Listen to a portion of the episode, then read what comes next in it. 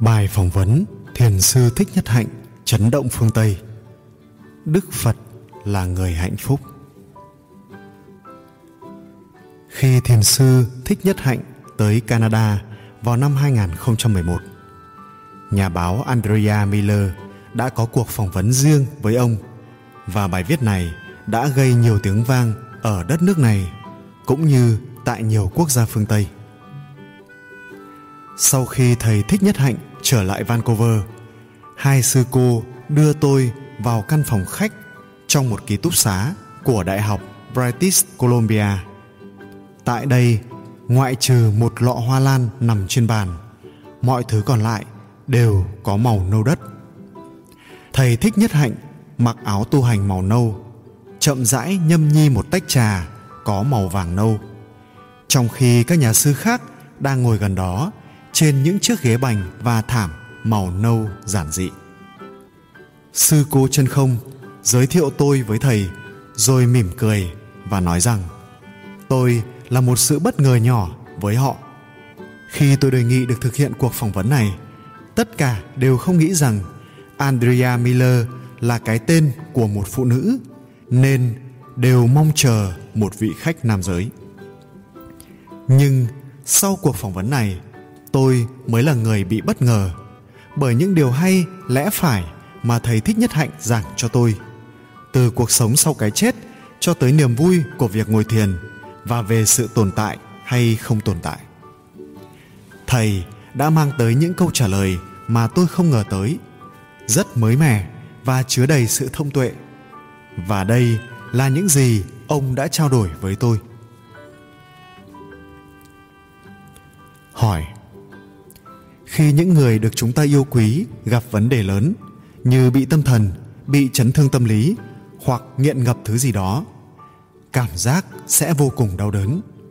Đôi khi, ta có thể cảm thấy như vấn đề mà họ đang phải đối mặt quá lớn, tới mức không còn muốn giúp đỡ họ nữa. Thậm chí, ta còn muốn chạy trốn khỏi họ cùng vấn đề họ đang đối mặt.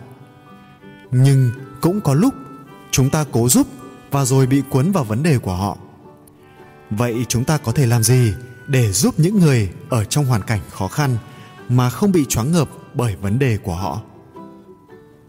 Thầy nhất hạnh, khi cảm thấy bị choáng ngợp với vấn đề của người khác thì có lẽ bạn đã làm quá sức. Thứ năng lượng đó không giúp đỡ người khác và hiển nhiên là không giúp ích gì cho bạn. Bạn không nên quá vội vã giúp đỡ người khác. Có hai điều ở đây mà ta cần lưu ý, cuộc sống và hành động. Đừng nghĩ quá nhiều về việc phải làm ngay điều gì đó cho người khác. Cần phải đặt vấn đề cuộc sống của bản thân mình lên trước. Cuộc sống của bạn phải an lành, phải vui vẻ, hạnh phúc. Khi đó, bạn mới có thể hành động để tạo ra niềm vui và hạnh phúc. Bởi vậy, trước tiên, bạn phải tập trung vào việc rèn luyện cuộc sống của mình sống sao cho thật tươi vui, thật an lành. Sống quan tâm tới người khác, sống hào phóng và biết cảm thông. Đây là các nguyên tắc cơ bản. Chuyện cũng giống như khi ta ngồi dưới gốc một cái cây vậy. Cái cây chẳng phải làm gì trừ việc sống khỏe và tươi tắn, nhưng vẫn khiến ta cảm thấy dễ chịu. Khi bạn sống như cái cây đó và lan tỏa làn sóng tươi mới, bạn đã giúp giảm bớt sự khổ đau của những người khác rồi. Cuộc sống của bạn phải đầy sự hài lòng, phải an lành và bạn nên có mặt khi người khác cần tới mình. Chừng đó đã là rất nhiều rồi. Khi con trẻ tới gần và ngồi bên bạn, đó không phải là vì bạn có nhiều bánh kẹo để cho chúng, mà bởi ngồi gần bạn mang tới cảm giác dễ chịu và tươi mới. Vì thế, hãy ngồi cạnh một người đang đau khổ và hãy hết sức để làm những điều bạn có thể làm tốt nhất. Thể hiện sự dễ chịu, quan tâm, tươi mới.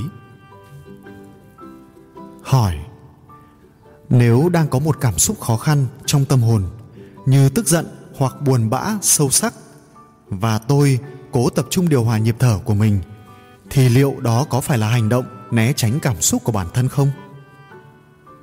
Thầy nhất hạnh, thường thì mọi người dễ đánh mất bản thân mình trước những cảm xúc mạnh và bị chúng choán hết tâm trí. Đó không phải là cách để ta chế ngự cảm xúc, bởi khi chuyện xảy ra như thế, bạn sẽ là nạn nhân của cảm xúc. Để tránh không trở thành nạn nhân, hãy hít thở, tĩnh tâm và rồi bạn sẽ nhìn sâu vào bên trong con người mình. Thấy rằng cảm xúc cũng chỉ là cảm xúc mà thôi, không hơn việc nhìn sâu vào trong tâm hồn mình là rất quan trọng, bởi bạn sẽ không còn sợ hãi nữa. Bạn sẽ bình tĩnh và không còn muốn chạy trốn nữa. Bạn sẽ xử lý tốt hơn các cảm xúc. Hãy xem hơi thở, chính là con người bạn. Bạn cần có sự liên kết với hơi thở để trở thành chính mình một cách tốt hơn, để mạnh mẽ hơn. Rồi bạn sẽ chế ngự cảm xúc tốt hơn bạn không nên tìm cách quên đi cảm xúc của mình. Thay vì thế, hãy sống thật với chính mình. Dần dần, bạn sẽ trở nên cứng rắn và mạnh mẽ để xử lý cảm xúc của mình. Andrea miller. Thật ấm áp khi thấy rất nhiều đứa trẻ xuất hiện ở chốn tu hành. Thầy nhất hạnh. Tôi cảm thấy thoải mái với trẻ con. Tôi chưa từng cắt đứt quan hệ của mình với thế hệ trẻ. Tôi luôn giao tiếp với thế hệ trẻ, dù các em sống trong chốn tu hành hay ngoài cuộc sống. Đó là một trong những yếu tố chủ chốt trong niềm hạnh phúc của tôi. Đôi khi các bà mẹ trẻ đưa con của mình vào chùa nghe giảng pháp, đó là hoạt động nuôi dưỡng tâm hồn rất tốt với mọi người. Những đứa trẻ có thể không hiểu chuyện gì đang diễn ra, nhưng chúng cảm nhận được bầu không khí an lành thứ năng lượng an lành đó rất hiếm hoi trong xã hội càng hiếm hơn khi có tới 500 người ngồi xuống và cùng nhau tạo ra bầu không khí đầy sự an yên. Nếu bạn cho con cái tiếp xúc với sự an lành và tình yêu, dù rằng chúng còn rất nhỏ và chưa hiểu lời lẽ, thì điều đó không có nghĩa chúng không cảm nhận được. Hãy tưởng tượng một bà mẹ trẻ đang cho con bú trong một buổi giảng pháp. Bà mẹ nghe và thấu hiểu những lời lẽ của buổi giảng pháp. Về phần mình, đứa trẻ sẽ vừa uống sữa mẹ vừa hấp thu Phật pháp qua dòng sữa. Đó là một cảnh tượng rất đẹp. Sau này, khi đứa trẻ vấp phải nhiều điều nghiệt ngã trong cuộc sống, chúng sẽ nhớ rằng đã có một thời gian được tiếp xúc với năng lượng tích cực. Khi những người tu hành cùng nhau hành lễ, họ luôn tạo ra một năng lượng tích cực mà người trẻ có thể cảm nhận. Và năng lượng này giúp tạo ra các hạt giống cho tương lai. Đạo Phật luôn cố gắng mang năng lượng tích cực này tới nhiều chốn khác nhau, từ các ngôi trường, các bệnh viện cho tới các tòa thị chính. Hỏi, liệu cuộc sống tu hành có xung đột với việc thưởng thức truyền thông không? Liệu chúng ta có thể vừa toàn tâm hướng tới phật giáo, vừa vui vẻ tận hưởng internet tv các bộ phim và cuốn sách. Thầy nhất hạnh, có những cuốn sách và phim hay mà bạn có thể thưởng thức. Điều này là bình thường, thưởng thức chúng hoàn toàn tốt. Đôi khi chất lượng của một bộ phim hoặc cuốn sách lại không tốt. Tuy nhiên, bạn không nên tắt đi hay ngừng đọc sách, vì nếu làm vậy, bạn có thể sẽ hồi tưởng và nhớ lại những khổ đau bên trong tâm hồn mình đó là điều mà rất nhiều người trong xã hội chúng ta đang làm. Nhiều người không thể là chính mình. Họ có nỗi đau, nỗi buồn hoặc lo lắng bên trong. Và họ đọc sách hoặc nghe nhạc chỉ để che giấu chúng, để chạy trốn khỏi bản thân mình. Thưởng thức truyền thông theo cách thức như vậy chỉ là hành động trốn chạy và nó không có tác dụng lâu dài. Bạn có thể tạm quên đi nỗi khổ đau, nhưng cuối cùng sẽ phải trở lại chính mình phật dạy rằng chúng ta không nên chạy trốn bản thân mình.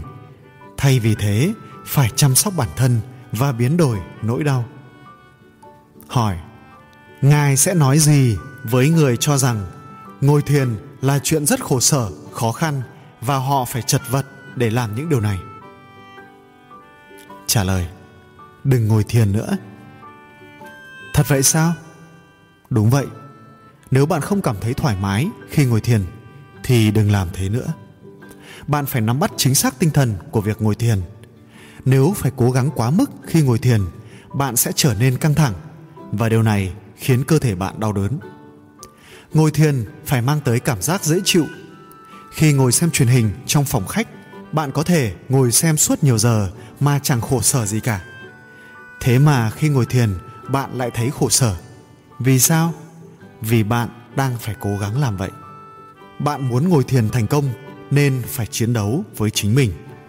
Khi xem TV, bạn chẳng phải chiến đấu với ai cả. Bạn phải học cách ngồi thiền mà không phải chiến đấu chống ai cả. Nếu bạn biết cách ngồi thiền như vậy việc thiền sẽ mang lại cảm giác rất dễ chịu. Khi nelson mandela ghé thăm pháp một lần một phóng viên đã hỏi rằng ông thích làm điều gì nhất? Ông nói rằng mình rất bận nên điều thích làm nhất là ngồi không và chẳng làm gì cả. Bởi ngồi không và chẳng làm gì cả là một niềm hạnh phúc. Bạn sẽ hồi phục bản thân mình. Đó là lý do vì sao phật mô tả thiền giống như ngồi trên một bông hoa sen vậy. Khi ngồi thiền, bạn cảm thấy nhẹ nhõm, tươi mới, tự do. Và nếu không cảm thấy những điều này, thì thiền sẽ trở thành một dạng lao động khổ sai đối với bạn đôi khi, nếu bạn không ngủ đủ giấc hay bị cảm lạnh, hay gặp điều gì đó khác về sức khỏe ngồi thiền có thể không mang tới cảm giác hài lòng như bạn mong muốn. Nhưng nếu bạn cảm thấy bình thường, thì trải nghiệm thoải mái khi ngồi thiền là điều luôn có thể xảy ra. Vấn đề không phải là ngồi thiền hay không, mà là ngồi thiền như thế nào. Ngồi thiền như thế nào để thu được nhiều nhất lợi ích có thể? Nếu không bạn chỉ đang phí thời gian mà thôi. Hỏi, ông nhấn mạnh rất nhiều tới sự vui thích. Thở một cách vui thích, thiền, đi đứng và tận hưởng cuộc sống cùng nhau một cách vui thích, nhiều hơn hẳn các sư thầy khác trong phật giáo.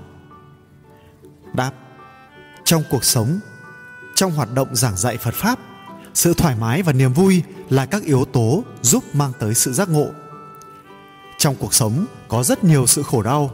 Tại sao bạn phải rước thêm sự khổ đau nữa khi tu theo đạo phật? Bạn tu theo đạo phật để bớt khổ đau, đúng không nhỉ? Đức phật là người hạnh phúc. Khi phật ngồi, ngài ngồi một cách hạnh phúc. Khi ngài đi, ngài cũng đi một cách vui vẻ. Tại sao tôi lại muốn làm khác so với đức phật? Có thể nhiều người đã lo sợ trước lời nói của kẻ khác rằng anh chị tụ tập chưa nghiêm túc. Anh chị cười cợt và vui vẻ quá mức. Khi tụ tập, anh chị phải nghiêm mặt, rất nghiêm túc. Có lẽ chỉ những người muốn có thêm nhiều tiền công đức mới nói như thế, để tạo cảm giác rằng họ thực hiện việc tu hành nghiêm túc hơn so với kẻ khác. Hãy lấy ví dụ về việc ngồi thiền suốt đêm. Bạn không được phép nghỉ ngơi và nghĩ rằng tu như thế mới là chăm chỉ nhưng bạn khổ sở cả đêm và phải uống cà phê chỉ để tỉnh táo. Thật vớ vẩn. Chất lượng khi ngồi thiền mới là giúp bạn biến đổi, chứ không phải ngồi thiền thật nhiều và khổ sở khi làm vậy. Ngồi thiền là hoạt động mang tới niềm vui và còn là cơ hội để ta có được tuệ quán. Tuệ quán có thể giải phóng chúng ta khỏi nỗi sợ, sự tức giận và tuyệt vọng. Andrea miller. Tôi thực sự rất thích việc hành thiền ngoài trời mà chúng ta thực hiện lần này. Thầy nhất hạnh, thường thì theo truyền thống phật giáo, bạn ngồi rồi đứng dậy và thực hiện việc đi bộ chậm rãi tại khu vực thiền. Sau đó bạn lại ngồi xuống. Ở đây chúng tôi không làm thế.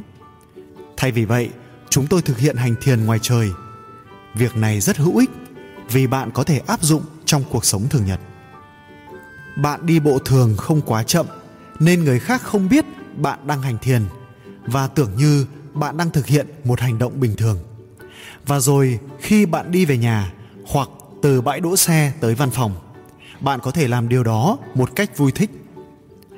Nền tảng tập luyện cơ bản là làm sao để vui thích, làm sao để cảm thấy vui khi đi.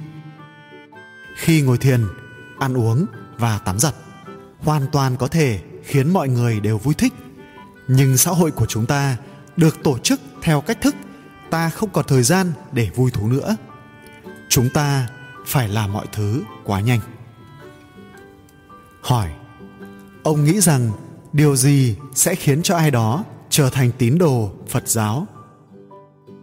Đáp, một người có thể không được gọi là tín đồ phật giáo, nhưng anh ta vẫn có nhiều phẩm chất phật giáo hơn cả một tín đồ.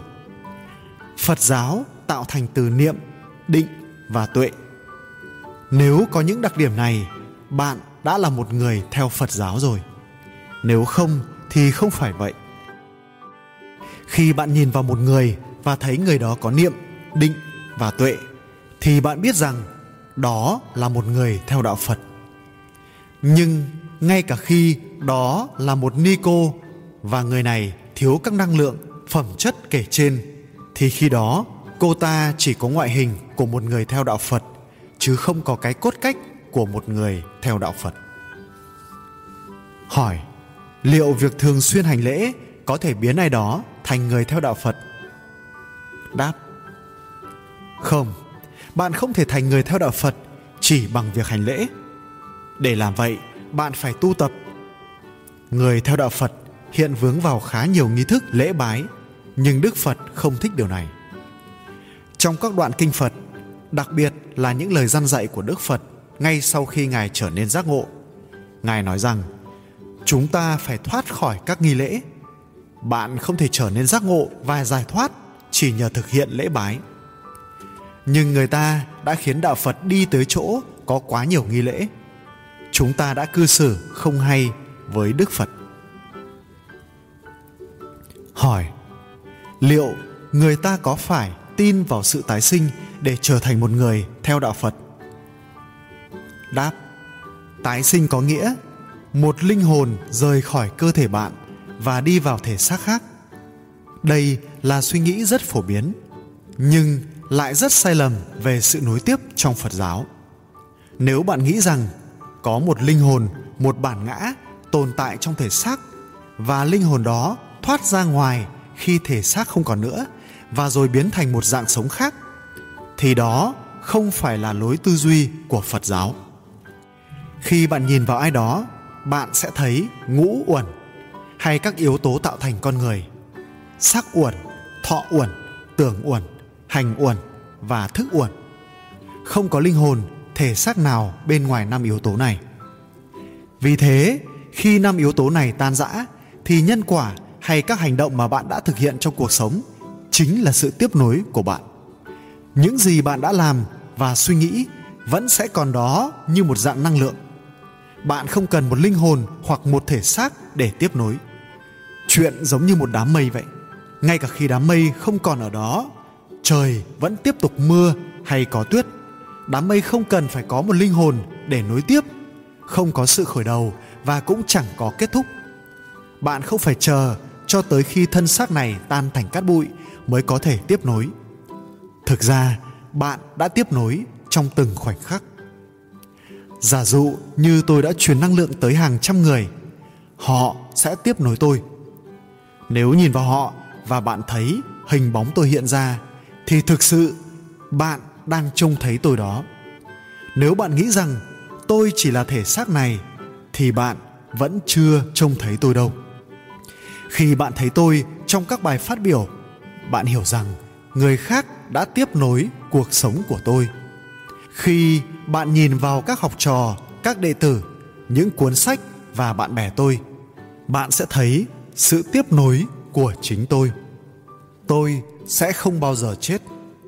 Thân xác này có thể tan thành cát bụi, nhưng điều đó không có nghĩa tôi đã chết. Tôi sẽ tiếp tục sống mãi. Luôn là vậy và điều này là đúng với tất cả chúng ta. Hỏi, chúng ta có thể làm gì với mức độ chủ nghĩa vật chất rất cao đang tồn tại hiện nay?